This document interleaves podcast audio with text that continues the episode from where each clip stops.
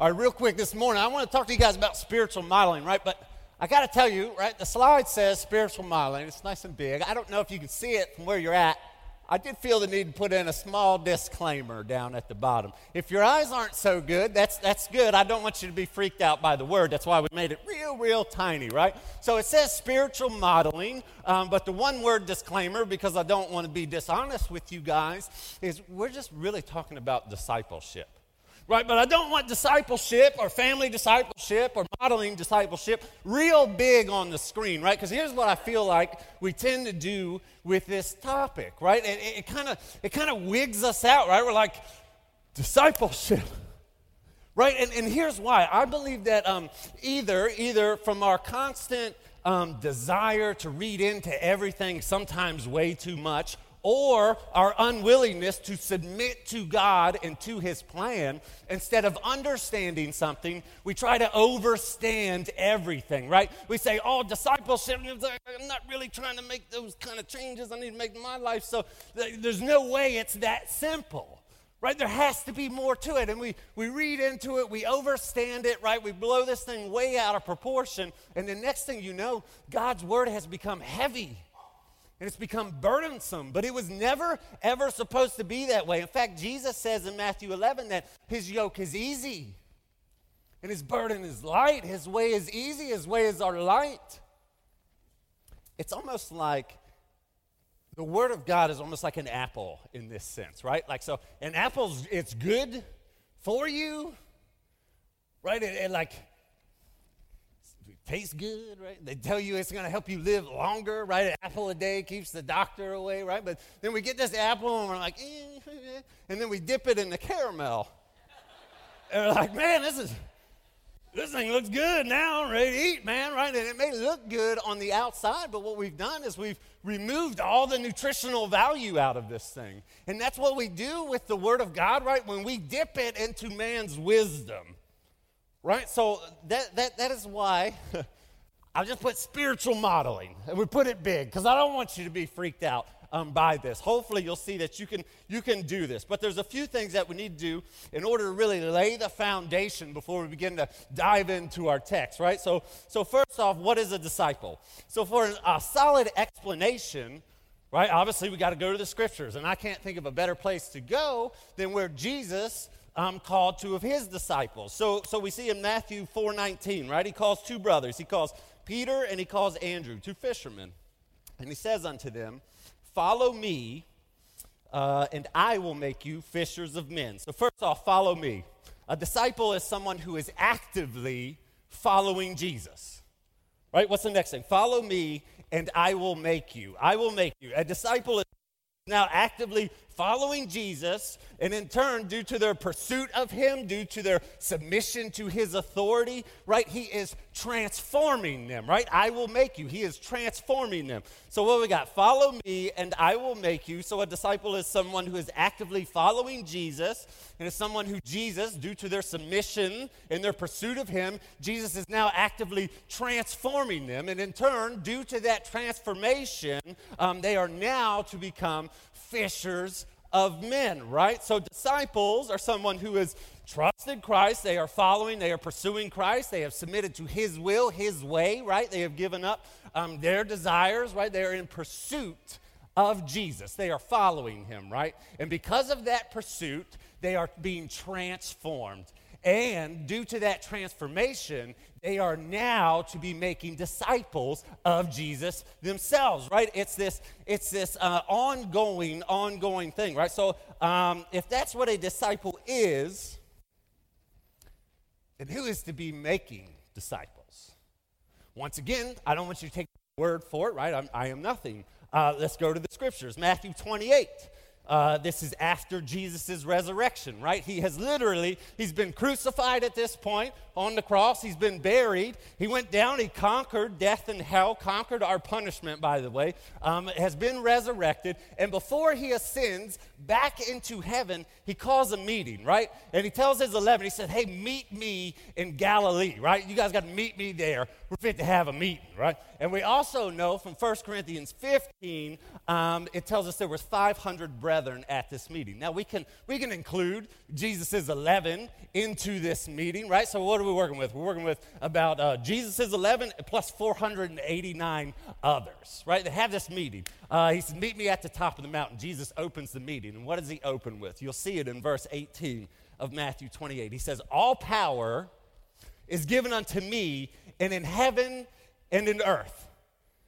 So he says, I have the authority.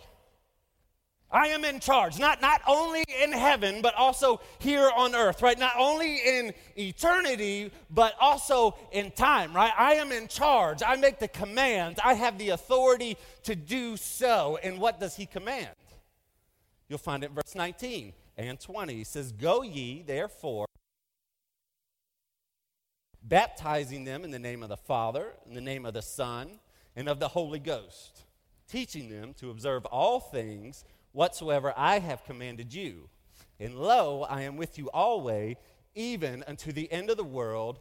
Amen. So, baptism, baptism is in obedience, right? It is a, a public profession of one's, um, one's uh, the fact that they have placed their trust in Christ, right? As a public profession of their decision, uh, uh, of them to trust Christ in their lives, right? So then they are to teach uh, they are to teach them to follow Jesus. And in verse 20, right? Teaching them to observe all things that I have commanded you, right? Teaching them to follow his commands. But what has he just commanded them? He commanded them to make disciples, right? So you have this, you have this ongoing, ever-spreading system. It's a perfect plan, if you will, right? And this is to happen until when? He tells us again. He says, I will be with you always during this process, even until the end of the world. Now, the last I checked, still here, still getting it. So I think it's safe to say that we are included in this command.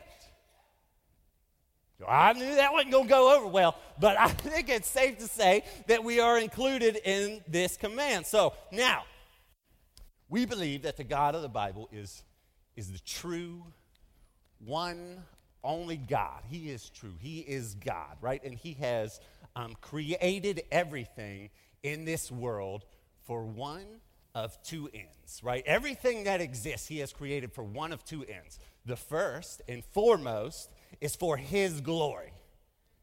He has created everything. And that includes that includes certain systems and structures he has created for the glory of his name, right? Second is for the joy of his people.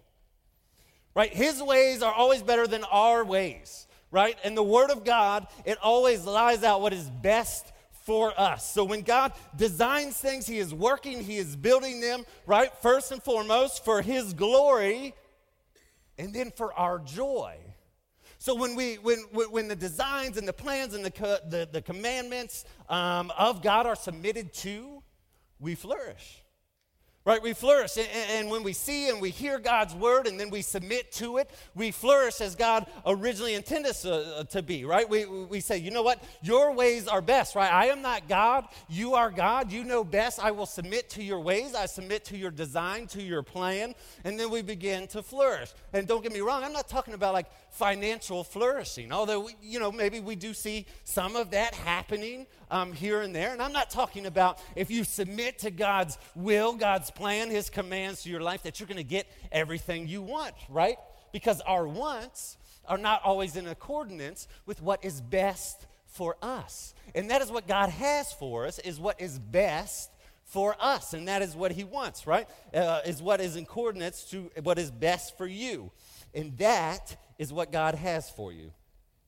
And so when we submit to His plans, his will, his, his systems, his design, we can begin to flourish. But on the very flip side of that coin, right, to reject, to go against, to go against his design, his plans, his will, his commands, uh, destruction always follows.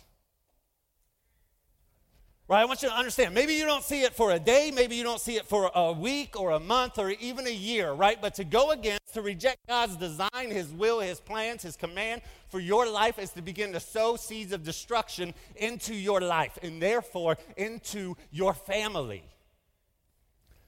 Let me just, let me just, I just want to address someone. Maybe who's here and you're like, you know what, man, I, Okay, cool, right? Discipleship is God's plan.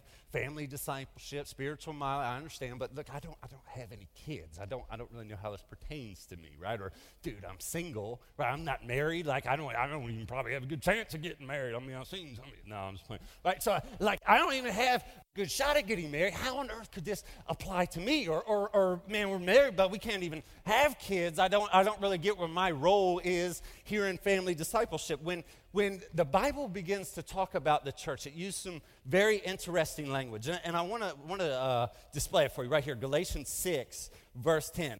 We have, therefore, opportunity.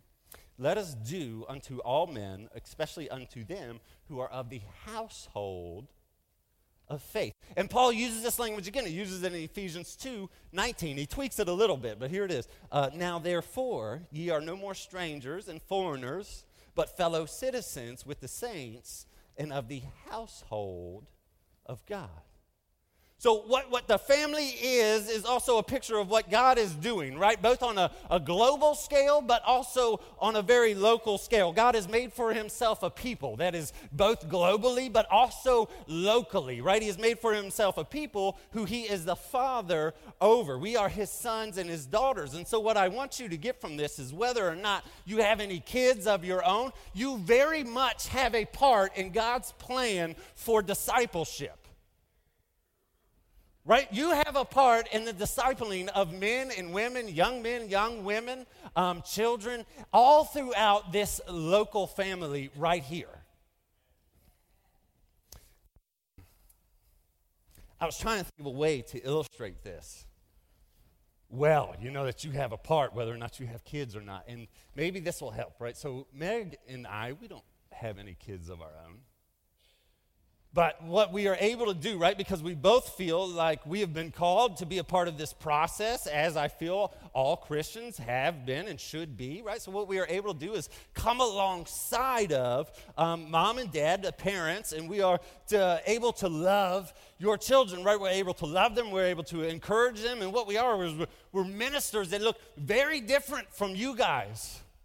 Amen for that. No, we look very different um, from the parents, but what we're able to do is uh, all the while we're reinforcing the beauty of a relationship with God. We're reinforcing um, the beauty of a relationship with Jesus Christ, and all the while uh, for His glory, right? We're reinforcing uh, that what the scriptures are say is true. And so while Meg and I don't have any children of our own, we are able to have a role in this discipleship process, and it's so important, right? I just want to encourage you look, you have a role. And throughout the remainder of this thing, guard your heart against saying, look, I don't, I don't have a part in this. This isn't for me, right? Guard your heart into tuning or into not tuning out, right? Listen to me, follow me. You have a role in this process. And it's not so huge and it's not so complicated that we can't do this. You can do this. So I want to just get started, right? We're going to dive into our text. Deuteronomy 6. Turn there um, with me, if you will. This is what is called the Shema. And what this passage is for the Jews really was it was Christian education. It was how education was to work.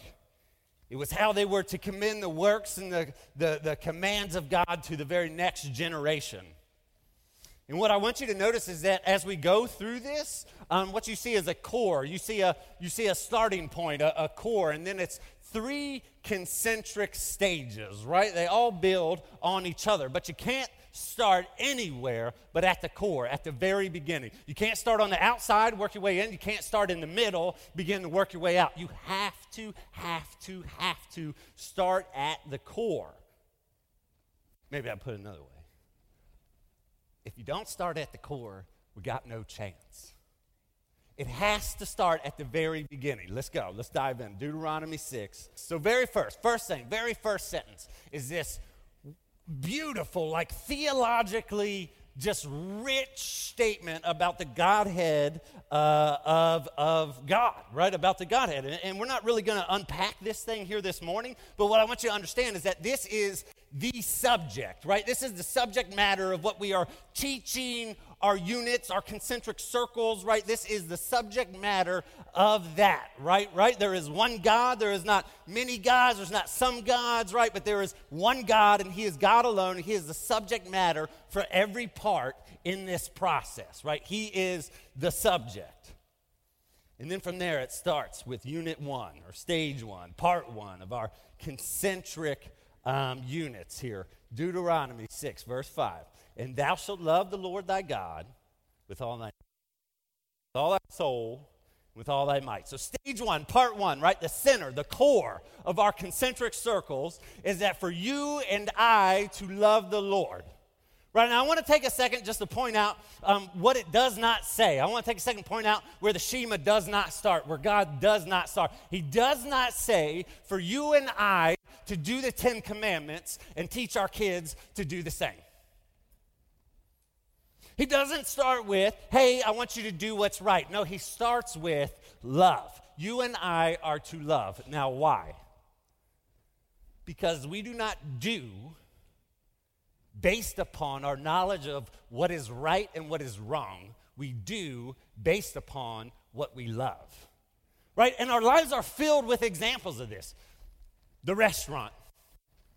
Right? You know what is good for you, you know what you ought to be eating. But we order the cheese fries. Right? Or we order the cheesecake. Right? And, and it's, look, it's because we love cheese fries. It's because we love cheesecake. It's not because we didn't know what we should be doing and what we shouldn't be doing. We know right and wrong. But we don't do based upon uh, our knowledge of that. We do based upon what it is that we love. Uh, take it to your kids for a second. I want you to think about it. Right? They have areas of their life, right, where they are they are committed, they are devoted. Man, they don't miss it. They are on it. They are they are precise. They're not they're not missing a single thing over here, right? And then they have other areas of their life where it just seems completely amiss. And that's because there's a whole lot of love over here for this thing, whatever it may be. Basketball, baseball, I mean, these are just examples we're using here, right? They don't miss it. They got it. They are locked in on it. And then everything else is just kind of like, eh. And that's because there's a whole lot of love over here and there's not so much over here. And that is not because they don't know what is right and what is wrong. No, it's because we do based upon what we love. And that is why the Shema starts with uh, love the Lord thy God. It doesn't start with do what's right because they do based upon what they love, because that's what motivates us. And so if you and I are typically thinking education, we're thinking, look, dude, just tell me, tell me the do's, tell me the don'ts, right? Like give me the rules and I'll take this thing from here. But that's not where it starts. That's not where the word of God starts, right? It begins with um, love the Lord thy God with all thine heart and with all thy soul and with all thy might. So, big question here is how do we do that? And, and, and, really, the scriptures uh, leave this kind of pretty open for interpretation, but I wholeheartedly believe that one of the ways that we're going to begin to do this is that we fill our lives with the things that stirs up our affections for God. I don't know about you, but one of the things that stirs up my affections for God is meeting in the house of God with the people of God. Perhaps that's why the Bible tells us, forsake not the assembling of ourselves together, right? When I come here, I see you, I, got, I get to worship with you guys, man. I love it. It stirs up my affections for God. Just like Pastor Greg was saying last week, right? We have to be steeping, we have to be meditating in the Word of God. That has to be priority number one in our lives if we are to love Him. That's why the psalmist says in Psalm 119, beginning in verse 9, he says, Wherewithal shall a young man cleanse his way? By taking heed thereunto according to thy word. With my whole heart have I sought thee. Oh, let me not wander from thy commandments. Thy word have I hid in thy heart that I might not sin against thee. Blessed art thou, O Lord. Teach me thy statutes. With my lips I have declared all the judgments of thy mouth. So once we begin to make the truth of the Word of God priority, top priority in our lives, we begin to love the Lord our God with all our heart, with all our soul, um, with all our might, then we must apply those truths of the Word to our lives. You understand? Application or acquisition of knowledge, acquisition devoid of application to the heart is useless. Now, I'm not sure maybe if you really caught what I was saying. I know it's kind of tough, right? But acquisition devoid of any real application, it's meaningless. We can come to Sunday school. We can come to 11 o'clock. We can sit and hear great, great teaching. We can hear wonderful preaching. I know not me, right? When Greg's here, like we hear preaching. We hear all this stuff, man. It can be amazing. But if we don't ever apply it to our heart, it's meaningless. And I hate to tell you, really, we're, we're basically wasting our time. You must apply it to your heart. It's like, look, someone who doesn't apply the word of God to their lives. They're only a hearer of the word and they're not applying it. It's like, it's like someone who confused with their identity. So, discipleship, family discipleship, model discipleship, whatever you want to call it, must start at the center. We can't move on to any other stage, any other step until the core is established. And that core is to love the Lord with all of your heart, with all of your soul, with all of your might. And you can't love the Lord your God if you don't love His Word. And you have to make it a top priority in His life, in our lives. You must steep in it, right? It's like making a good bag of tea. You don't just dip it in, right? You got to let it sit for a minute. That's how it gets good. You got to steep in it. It's got to become top priority in our lives. But for you to buck against this divine yet simple program is to begin to sow seeds of destruction into your family. So, why is the heart of a parent for Jesus so important? Here's why His design, his plan, his system, his structure that he has built is so perfect that you and I are making disciples, whether we're even trying to or not. But the question is, what are we discipling them in? Men. Aggressive towards your wife. If you verbally belittle her, you refuse to serve her as Christ served the church and gave himself for the church, you are training your sons to be the next generation of narcissistic, self seeking, self centered cowards and you train your little girl that that is what she can expect from men. Ladies, if you are a consistent nag, if you consistently feel like you have to be the Holy Spirit in the home, first off, listen, I have never met the dude whose life has been transformed by the nagging of his wife. And it, look, it sounds rough, right? Where we're using this word nag, it sounds rough, but look, this is this is biblical stuff here. The Word of God actually says it would be better for a man to dwell in the desert than in a house with a contentious wife.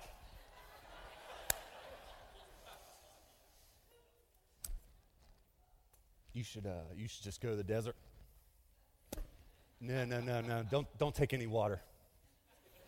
But I ain't not gonna die. Yeah. Yeah, it's going to be slow and, and painful and miserable, dude, but it's going to be better than chilling in that house. look, look, look, understand, if, if you're doing this, you are training your sons in a way that emasculates them uh, as you ema- emasculate their father in front of them. And your daughters are being trained that the way to get what you want is to constantly nag about someone's weakness rather than being an expert in their strengths. Look, even if those strengths are hard to find, I, he could be an incompetent moron, but he is your incompetent moron. So you need to find what he does, find what he does well, and you need to begin to speak into that in front of your children. We are modeling, we are discipling, but again, the question is what are you discipling them in?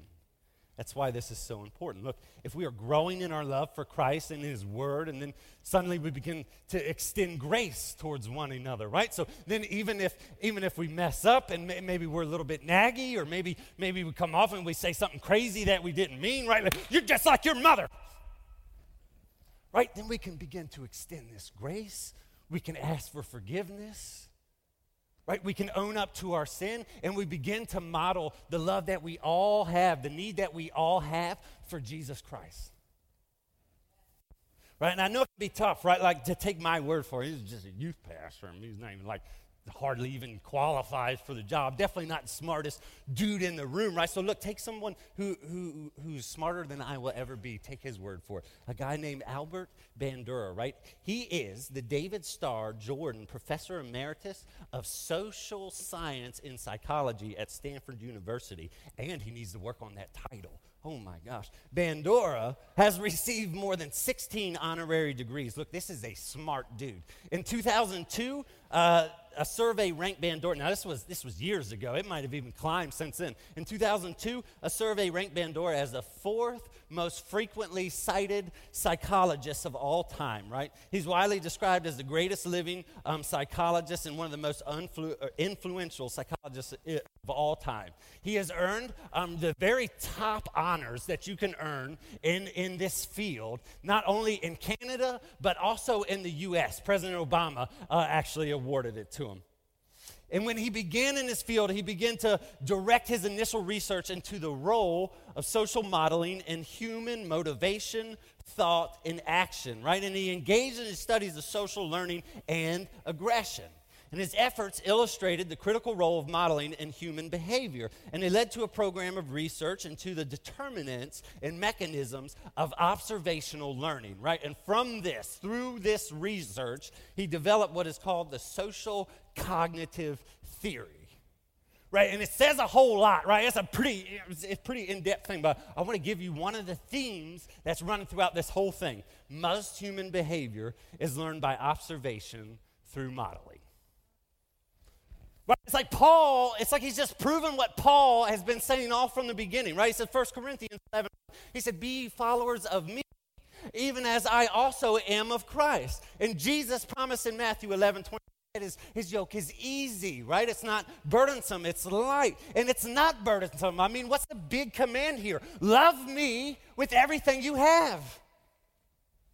That's literally it. So that's stage one. That's step one, is for you and I to love the Lord with all we got. Now, that takes us to our second step, our second stage. Don't worry, two and three go a lot faster. So, the first stage is you and I were stirring up our affections for God, right? We're engaging in this consistent love relationship with Christ, right? With everything that the Lord gives us. In the second stage is to teach them diligently and to our children. Pause.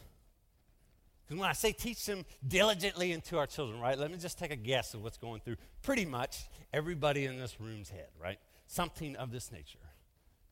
I don't have time to teach an in depth study of the Word of God.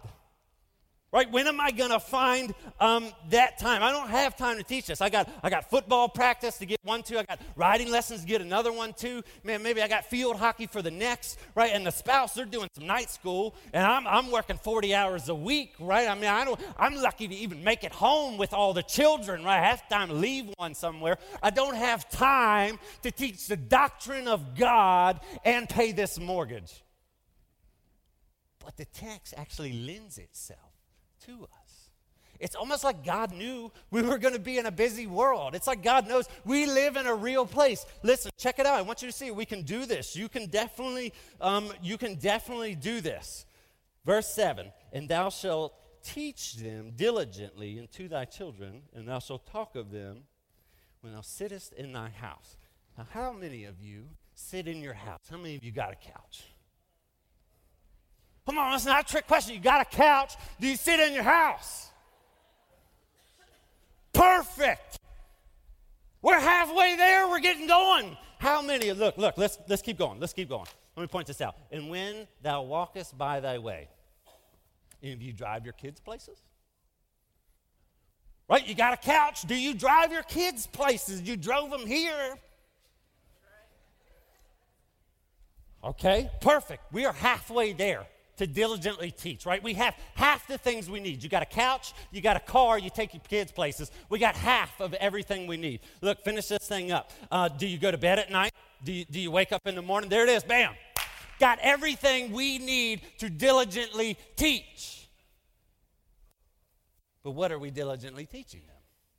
So we're back at stage one right? And this is why it's so beautiful. This is why it's so perfect. If you get the core down, if you get stage one down, if you begin to love the Lord with everything you have, the rest begins to fall into place. And we begin to do these things, we begin to spiritually model or disciple for our kids, and we don't even have to realize what stage we're in of this concentric process, right? That's why this is so beautiful. Let's keep going, right? Um, and thou shalt bind them for a sign upon thine hand, and they shall be as frontlets between thine eyes. Now, what the early Jews had done was they took this text super literal. They would take a box, they would take the Shema, and they would, they would write it down, and they would put it in the box, and they would literally tie it and bound it to their forehead, and they're walking around with a box on their forehead. And they would take it and put it on their hands, right? Shema on their hands. And look, I gotta believe that this is this is an amazing lesson of how to absolutely miss the entire point. What the Shema is commanding us is that when we love the Lord our God, it becomes the lenses by which we see the world. Right? And it becomes it becomes the way in which we are to act or to work with our hands. Right? It's the lenses by which we see everything. It's what we're doing. It's the actions that we're doing with our hand because we see everything. It's our motivation for the way our hands work. And this was how we were to view the world, right? So our, our family, we say, you know what? Our family is going to love the Lord with everything we got, right? With all of our heart, with all of our soul, with all of our might, right? And, and this is what we're about. So now we're going to teach it. We're going to talk to them when they sit down. We're going to talk to them when they rise up. We're going to talk to them when they're riding in the car, which, by the way, what, a, what an amazing place to trap your children you got a captive audience. They can't go anywhere. But if you punt that time off to devices,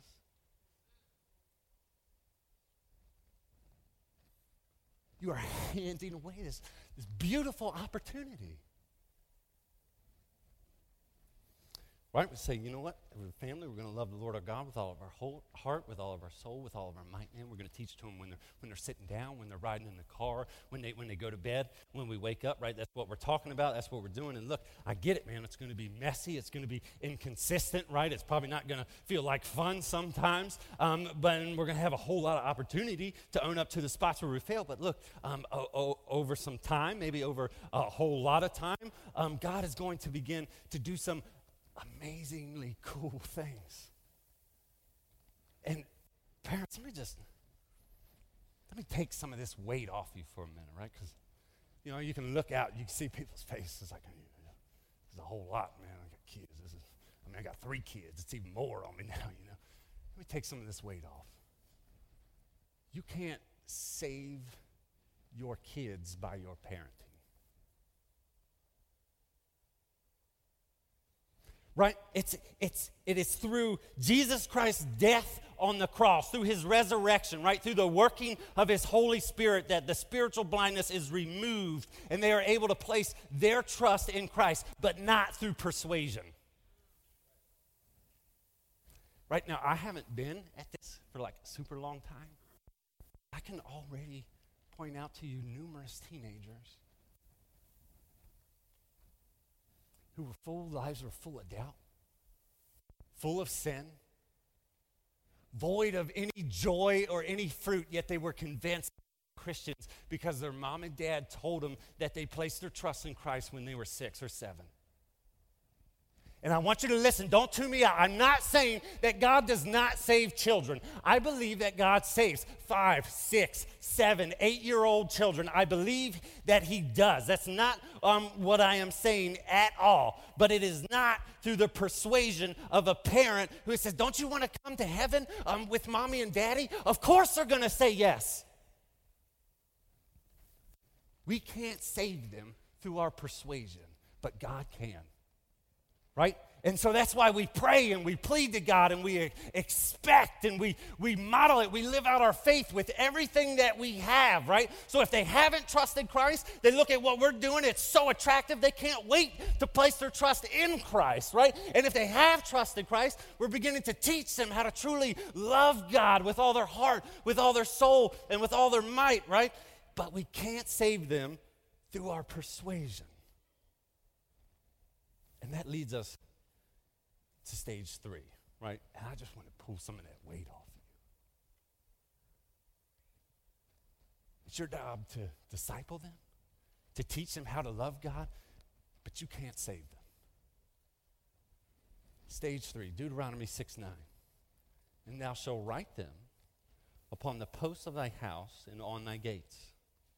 So I want you to catch the progression of this thing with me, right? We started at the core, we're working our way out. This is the progression, right? Um, the, check it out with me. It starts at the core. We got mom and dad who have committed to seeing the love for Jesus being top priority in their lives, right? This is number one, right? I'm going to fill our lives with the things that stirs our affection for God, right? And then we are we are going to do this through making His Word top priority in our lives, right? Then they have jammed their schedule full of these things, right? They're talking about Jesus when they're they're in the car. They're talking about Jesus um, when they go to bed at night, when they're, when they're waking up, when they're sitting at the dinner table, right? And, and they're just trusting. All the while, they're just trusting in the Word of God and in the Spirit of God, and they're just doing the best that they can, right? And then finally, the family unit begins to glow as they reflect the light of the world.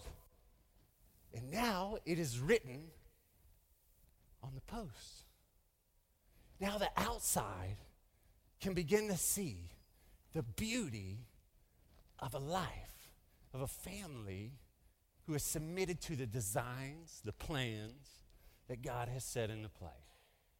But it can't start here. It can't start with an outward facing ministry.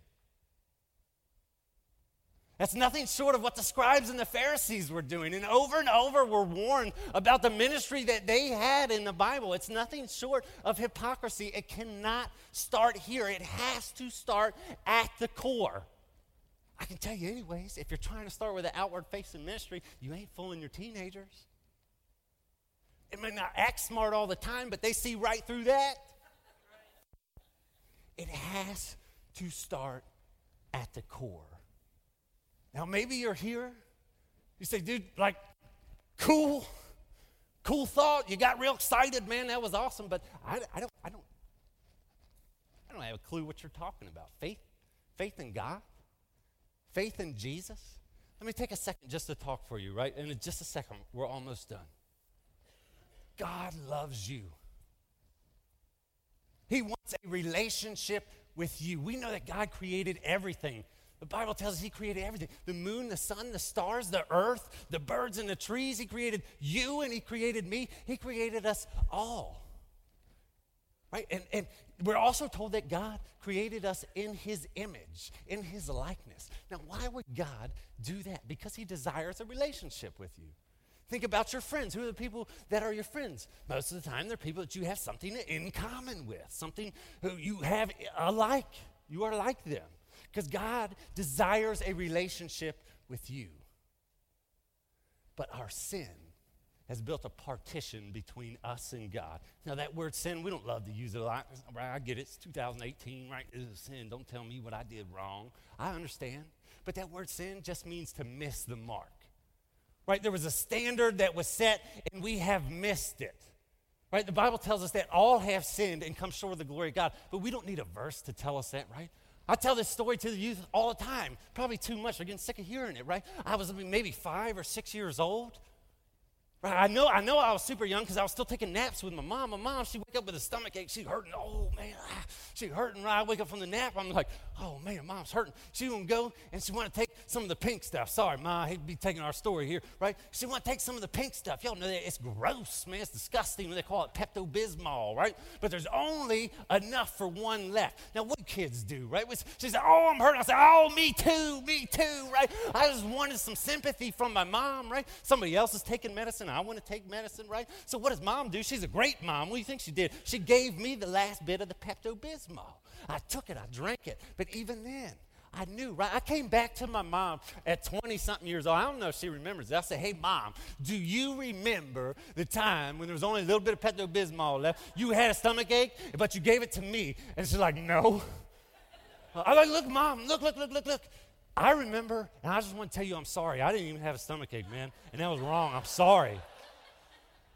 Right? And I don't tell you that to say, like, this kid's disgusting. He likes Pepto Bismol. What a freak, right? I don't tell you that. There was something inside of me, even then, at five or six years old, that knew I had missed the mark, right? I was deceptive. I had lied, man. I had missed the mark in my life, right? We don't need the scriptures to tell us that we have missed that mark, but there is a payment for that sin. And the Bible tells us that it is death. And it's not just a physical death, it's not just die in the grave. Oh, no, it tells us it's a spiritual death. Right? An eternity separated from God in a place that the Bible calls hell. And that's bad news, that's horrible news, but look, there is good news. The Bible tells us that He sent His Son Jesus. God literally came down in the flesh so that you and I didn't have to take that punishment. Jesus came to this earth. He lived a perfect, sinless life for 33 years. Say, well, he wasn't tempted. Nope, the Bible tells us he was tempted with the same exact things that we are tempted with, but he never sinned once. At 33 years of age, he was crucified. He died on the cross. He was buried. And on the third day, I want you to understand, he took our sin, our payments for our sin, the death and the hell part, right? He took those. He died on the cross. He went down. He conquered that. And he rose again on the third day so that you and that I don't have to do that payment. We don't have to pay it. We don't have to deal with it.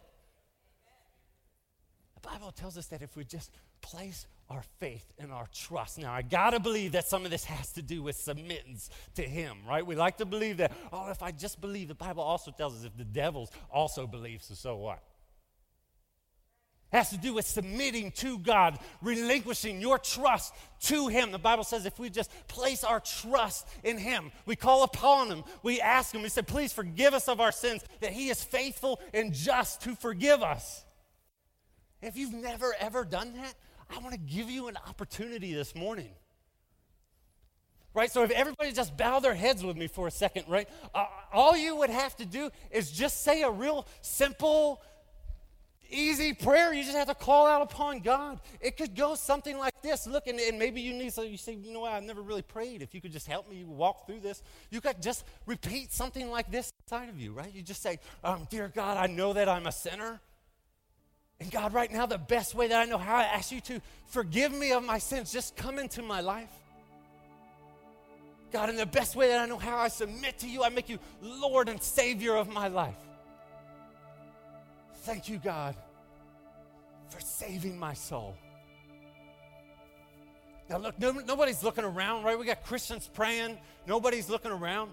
But if you if you made that commitment to place your trust in Christ, if you got saved today, I want to be able to rejoice with you. I don't want to call you up in front. I don't want to embarrass you. I'm not going to do anything crazy. I just want to be able to rejoice with you. I want to be able to pray for you. I want to be able to maybe encourage you on your next steps. So would you do something? If you placed your trust in Christ, would you just look up for me? I don't want you to raise your hand. You might hit somebody next to you or something, man. And I don't, I don't want anybody knowing this is personal. It's between you and God. If you placed your faith, your trust in Jesus Christ today, would you just look up at me? I'd love to rejoice with you, but catch my eyes as I'm scanning the cross. Amen, brother. Amen. God bless you. That's the best decision you'll ever make. Anyone else, you say, you know what, I place my, my faith in Christ. I don't want to miss anybody. Amen. Now, maybe you're here this morning. Amen, brother. That's the best decision you'll ever made. And maybe you're here. You say, you know what? I have a relationship with God. I started a relationship. I've placed my faith and my trust in Christ, but if I'm honest, Travis, I'm so far from where God wants me to be. I am so far. I've got so lost, so mixed up in my relationship with Him. Maybe you need to just come this morning when we open up this altar, and maybe you just need to ask God to forgive you and rededicate your life back to Him. You know, maybe you're here this morning and you say, you know what, dude? I got to be honest, I've dropped the ball on this family discipleship thing. I've, I've given away um, the time that God blessed me with to raise and teach them diligently. I've handed it off to devices, to friends, to the youth pastor, to everybody else except for me, and I have dropped the ball. And if that's you, I want you to know it's not too late. Start now. Come down right now. Pray to God. Ask Him to forgive you. Commit to taking and going on this journey. Begin today, right now. You are discipling your kids. But what are you teaching them? What are you discipling them? I'm going to pray and we're going to open up this altar. And if you have a need, I just want you to come. Thank you so much for listening. If you'd like more information about our ministry, check out our website at battlefieldbaptist.org or follow us on Facebook and Instagram. We'll see you next time.